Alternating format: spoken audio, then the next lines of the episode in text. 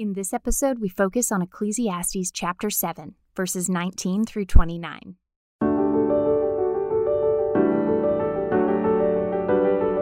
Welcome to the Yellow Balloons Podcast, a collection of teachings to help you navigate the transformational possibilities of a God centered perspective. We pray these insights from Scripture will inspire and encourage you.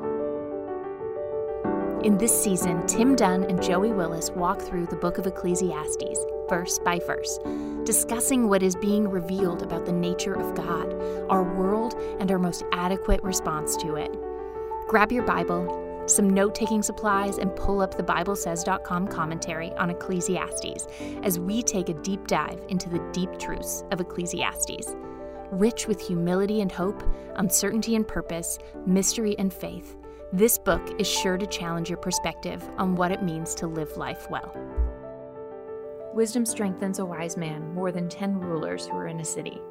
Indeed, there is not a righteous man on earth who continually does good and who never sins. Also, do not take seriously all words which are spoken, so that you will not hear your servant cursing you. For you also have realized that you likewise have many times cursed others. Yeah, this seems to be saying a lot of what we've we mentioned here that that people are, uh, you know, sinful. People have a flesh, and so you know, give give give some give some grace. Walk around with the understanding that nobody is perfect, no one's righteous, not even one. Uh, which is why we need a God, why we need to fear Him and to to trust in Him. And so maybe part of all of this right here in the middle part of this chapter is is is saying and all of this talk about making good choices and being a wise person and pursuing wisdom, don't forget that you are dependent on God for that, that you need God to help you through that, that process. You know, I'll just I'll go back to the First John uh, passage again. Uh, again, this is about fellowship, intimacy. If we walk in the light as He is in the light, so we're we're we're doing really good we have fellowship with one another. So if we're doing what God asks us to do, we're, we're going to have intimacy with one another. It makes perfect sense, right? And the blood of Jesus, His Son, cleanses us from all sin. We still have sin, mm-hmm. even even when we're doing that. If we say we have no sin, the next verse says, we deceive ourselves, and the truth is not in us. Mm. We've always we've always got sin. It's just has it has it manifested itself yet? Have you become aware of it yet? Uh, and then when you do become aware, then you confess it, which means to speak it and say, I have this sin. For me, I know I am an arrogant person. That is my nature. That is not an excuse. It's not to say, oh, I'm just that way. It's my bent. But that does not have that does not mean I have to behave that way. It does not mean I have to behave that way. I can be uh, humble by seeing reality as it is, and I can be gentle by listening to other people and seeing what they see. I can do those two things. That's my choice to do that. It's not my bent. And so uh, we can see reality. We can see reality as it is. Well, and that's great too to remind ourselves that that's true not only for us but for other people. Which is why he says here, "Don't take seriously all the words which are spoken, uh, so that you will not hear your servant cursing you." If you're if you overhear somebody talking bad about you, don't take that personally. That's not actually about you. That's probably about maybe a sense of of this wickedness that they don't really even realize they're doing. And it's not about it's not about you. It's not a it's not a personal thing really. It's it's about this own person's uh, weakness, wickedness kind of manifesting. That's so well said. When when people put you down, they're not even thinking about you. They're thinking about themselves and they're putting you down to brag to someone else or to elevate themselves in someone else's eyes just like you've done before exactly. right that's exactly. that's solomon's point like that let's get some reality here so i do quite a bit of polit- in politics and uh, the i tend to uh, get under the skin of uh, people that make a profession off of uh, skimming off the system and benefiting themselves when they're supposed to be serving others. That's not righteous. So I, I tend to stand against a lot of that stuff, and and uh, and I get reviled for it. So and the temptation anytime you're uh, talked about, and, and you know, and you you also if because you're at, in controversy, maybe you have news articles about you or something like that. you, the tendency when when your name comes up in the press or when someone says something about you, or, and this this is even uh, this is even true if uh, you're at a party or something, overhear your name some spoken somewhere else. The tendency is to start thinking this: everybody's thinking about me. You know, even if you're the most famous person in the world, you don't get thought about very much. And you you watch these uh, celebrities you know, I, I asked I asked some uh, the pop culture doesn't interest me, but I, I, asked a person who was fascinated with it and followed it a lot one time. So, what's the what's the draw? Why do people pay attention to this? And this uh, and this girl said, well, it's because of the lengths that people go to to compete with one another to be in the spotlight as center intention, and people are wanting to know what will they do next. Mm.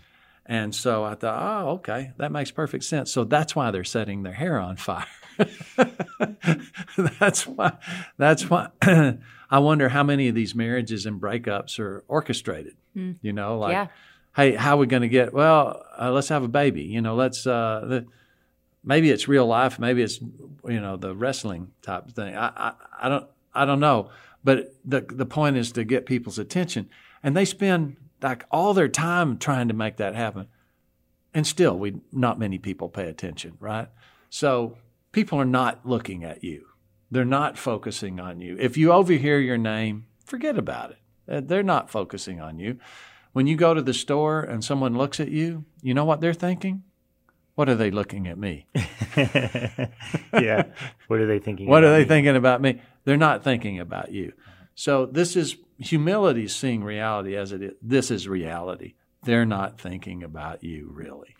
Well, and I think that this is an invitation into the what we call we call the freedom circle or the circle of choice, uh, to to set us free of the just constant narrative in our head that's like, what are they thinking about me? What are they thinking about me? Mm-hmm. Uh, and, and, if we are in a world where we're all standing up like this, mon- a bunch of monoliths with a me centered orientation, we get offended so easily. Mm-hmm. You know, everything is a threat to me. And what Solomon is saying here, as you said it well, Tim, is let's just get a bit of reality. Let's take a step back and say, like, hey, look, this person's not trying to hurt you or attacking mm-hmm. your identity necessarily. This person is living in their own sin nature and they're cursing you because of a wickedness that may not have been revealed to them yet just as you yourself likewise many times it says many times have cursed others uh-huh. and so i think he, you're right he's saying all right let's take a step back and just orient ourselves to reality so we can make choices that are based in that reality now there's another thing about this is uh, the new testament says don't make vows right. don't swear don't need an oath be so trustworthy that everybody knows when you say something, you're going to do it. Mm. So part of this too is, well, yeah, yeah, man, I've done that too. And, and and what I try to keep in mind, and you know, it's not easy to do, but I try to keep in mind is, would I say that in front of them? You know, would I say that in front of them? And you know, that's that's not a bad that's not a bad guide to go by. Is, would I say that in front of them? And um, you know, let your yes be yes and, and live in integrity. It is worthwhile uh, not trashing people when, just because they're not happen to be there. Hmm. 23 through 26. I tested all this with wisdom, and I said, I will be wise. But it was far from me. What has been is remote and exceedingly mysterious. Who can discover it? I directed my mind to know to investigate and to seek wisdom and an explanation, and to know the evil of folly and the foolishness of madness. And I discovered more bitter than death the woman whose heart is snares and nets, whose hands are chains. One who is pleasing to God will escape from her, but the sinner will be captured by her. So as we just finished saying, Solomon is is leaning into the the idea that, that this is this is a process He's saying, I'm going to be wise. I'm going to do it. Uh, but it's far from him, which is so funny because Solomon is renowned as the wisest man that ever lived. He's closer than the rest of us. Uh, but it's it's difficult. This isn't something that can be mastered. Again, it's not about the outcome of perfecting wisdom, it's about the process of trying to be wise and leaning into wisdom. And he talks here, uh, he discovered more bitter than death is the woman whose heart is snares and nets. Now, we know that eventually Solomon got trapped by those snares and nets. Uh, 1 Kings 11:4 says, "For when Solomon was old, his wives turned his heart away after other gods, and his heart was not wholly devoted to the Lord his God, as the heart of David his father had been." So we have Solomon who wrote this wisdom literature, and this here's Ecclesiastes: "If you follow your own way, it'll end up as folly." he ended up following his own way. That's what he did. What he did. Okay, so that that's a cautionary tale in and of itself. And he didn't follow his own advice. He knew that the more bitter than death was a woman who snares and nets. Now, what is that? And let's just let's just make it generic here. Uh, so this is sexual attraction, where the goal is exploitation, and and I and I think that we we could say uh, sexual immorality. We we could just say a, a synonym for that is exploitive approach to sexuality. What I have an appetite and I want it satisfied, and I need someone else. I need someone else to give me that satisfaction. I need to extract from the other person. So these women's with snares and nets, a snare and net is like a a net is something you throw over a, a rabbit to catch it and eat it. Or so it's like I'm trying to get something from you. So, you know, the stereotypical thing would be, you know, the 20 year old uh, Playboy bunny or whatever that's marrying the 85 year old man who's rich uh, type of thing. It's fairly apparent there what's happening. Right? right. Uh, somebody wants something, but this is this is the nature of us, both men and women, to, to say, you know, I want something from you. I want to extract something from you, and that lifestyle, it, it what that does is that brings bitterness that brings emptiness, that brings despair. And it's more bitter than death, he says. And uh, so that, you know, when, when we look at like uh, 1 Thessalonians 4 3, it says, This is the will of God, your sanctification, that, that you be set apart to this life of crea- create, creative life, this life where uh, you turn Hebel into something that is meaningful because because you're living a faith life. And the very next thing it says is that you abstain from sexual immorality. Well, you, you can't be living a life serving others, which is your path to ultimate fulfillment, while the, a deep part of you is extracting uh, from other people. And and this and this is, I think, just kind of an, an overarching thing. Uh, so, and this and this even comes into marriage. You know, the sexual intimacy in marriage is to be done out of oneness. It's fundamentally a spiritual activity. It's a it's a spiritual activity that's done physically. Uh, that has a physical manifestation. And if it's approached from any other way, it becomes exploitative, and then it's not generating oneness. It's not accomplishing its result. Yeah, and this is this language in this section just sounds just very similar to Proverbs, mm-hmm. and I think the reason, as you said, Tim, it, it's a generic warning. Uh, the reason I think that woman is chosen here is because of the book of Proverbs, and in Proverbs, you, you have the the two character the two personifications of lady wisdom so wisdom is personified as a woman and like the strange woman or the harlot mm-hmm. which is described as but you're right like men do this too yeah. there are men who ensnare the guys who go out and try mm-hmm. to promise women that they're going to care for them yeah. and then get what they want and you know leave them high and they want brag to their friends about how many women they've slept yeah. with. So this isn't a, a gender thing. This is a human thing. Yeah. But I think the reason the woman is in there is because of the connection with lady wisdom in, in, in, the book of Proverbs. But you're right. This is this is a, a warning uh, against all of these ensnarements uh, and and the wickedness that, that are inherent within them. And it's you know it's it's a warning to not be this person, not just to avoid this person, but don't be this person. Don't be this person.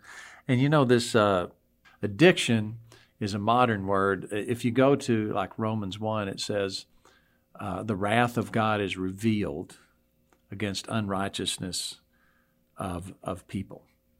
And then it says how the wrath is revealed. And it says, He gave them over to their lusts.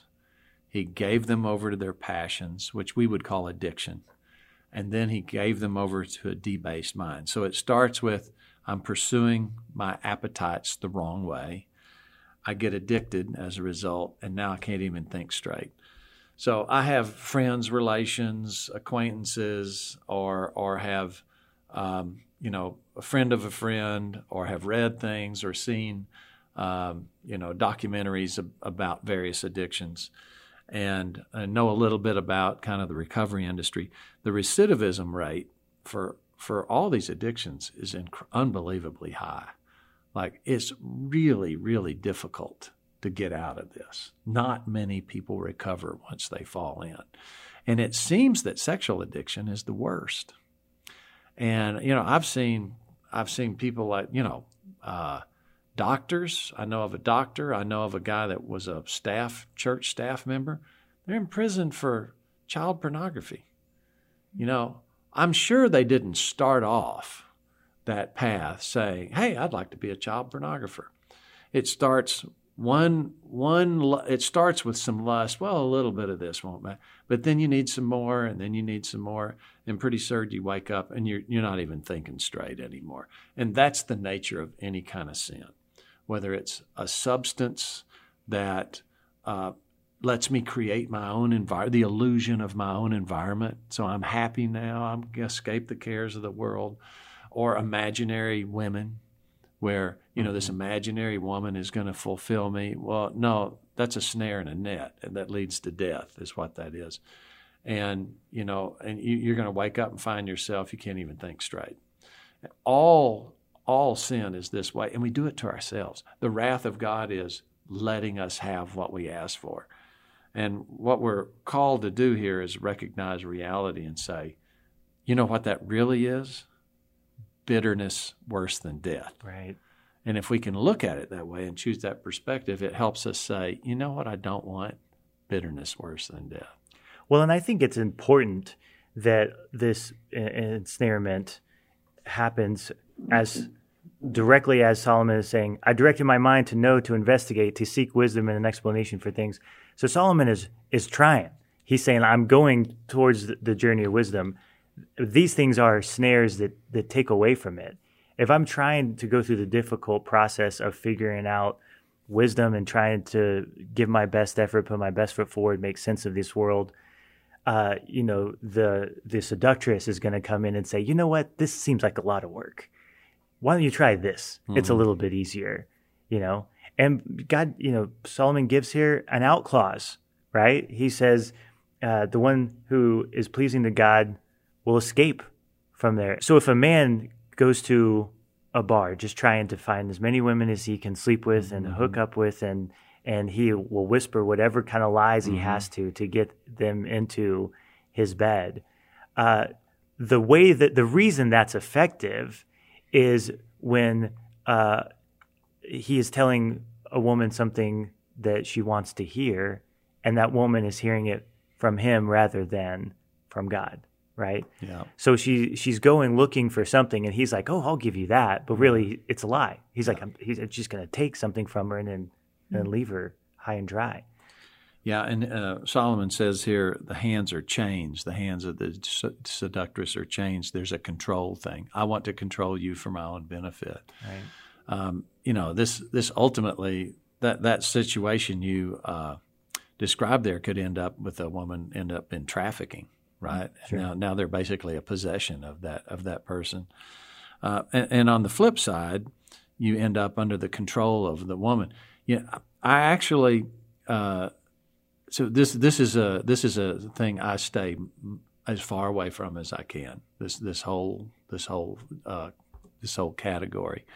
But you you run into you know the saucy look on the you know magazine cover, the billboard or something. It's it's everywhere in our society. And um, what, this is what I started doing. I started saying to myself when I saw that look on a billboard or something, that woman wants to control me. and I, I do not I do not want to be under the control of anybody. That's that's kind of part of my wiring, and it and it and in time, that look became uh, kind of uh, disgusting to me.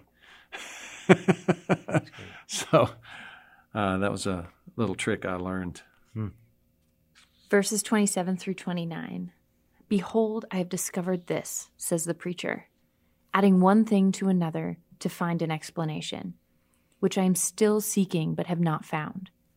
I have found one man among a thousand, but I have not found a woman among these.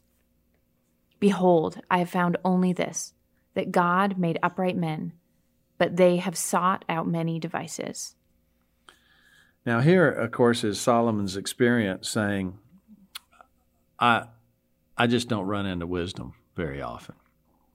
In his particular experience, he had met a few wise men and zero wise women. Now, um, this is not saying there's no wise women. right. Um, you know, there's some fantastic female uh, heroes in the Bible mm-hmm. that are the epitome of courage and wisdom and are actually uh, held up as in examples we should follow. And it's real interesting. The Bible goes out of its way to point out the women that were non Jewish women in Jesus' lineage because you know, Jesus ultimately saved the whole world, even though he came through this very specific ethnicity of, of Jewish. And one of those is Ruth, who was a Moabitess. And Ruth is a, a one of the most uh, I mean, she's she's a, a lioness in Scripture. She's she's got unbelievable faith, incredible courage.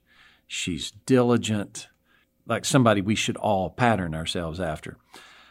What this is saying, though, is Solomon. He says, "I, I should say, Ruth was his grandmother." Okay, so so there is a there is a there is a great woman in his lineage, but here's here's uh, so, here's Solomon's reality. He was building a dynasty, and he was he married seven hundred women. Okay, so first of all, that's not that's not setting yourself up for a uh, great situation. And they're basically marrying for diplomacy of various kinds. And so, what kind of what kind of relationship is that? It's transactional. Mm-hmm. Like, okay, so the the the objective, the the assign the assignment of that woman is to go to Solomon's kingdom and do things for the kingdom from which she came. So that's not a seek out wisdom type of a situation. That's a how can I how can I get what I want type of situation. But the point here is there's just not many wisdom is fairly rare. And why would that be? Well, in order to be wise, you got to see things as they are. And our preference as, as humans is generally to uh, imagine things as we wish they were instead of see things as they are especially when it comes to self examination. If you want to read more about Ruth and her character, we actually have a devotional series on our website at yellowballoons.net that you can check out, or you can sign up for it through email. Um, there's a there's a subscribe form on the homepage that you can sign up for specific series. So you could sign up for Ruth there when I grow up, I want to be Ruth. I want to be like Ruth. Thanks for listening to the Yellow Balloons podcast. If you want more information on adopting a God centered perspective, visit our website at yellowballoons.net. And if you have any questions related to what you just heard, we would love to hear from you. Please email us at contact at yellowballoons.net. Thanks for listening.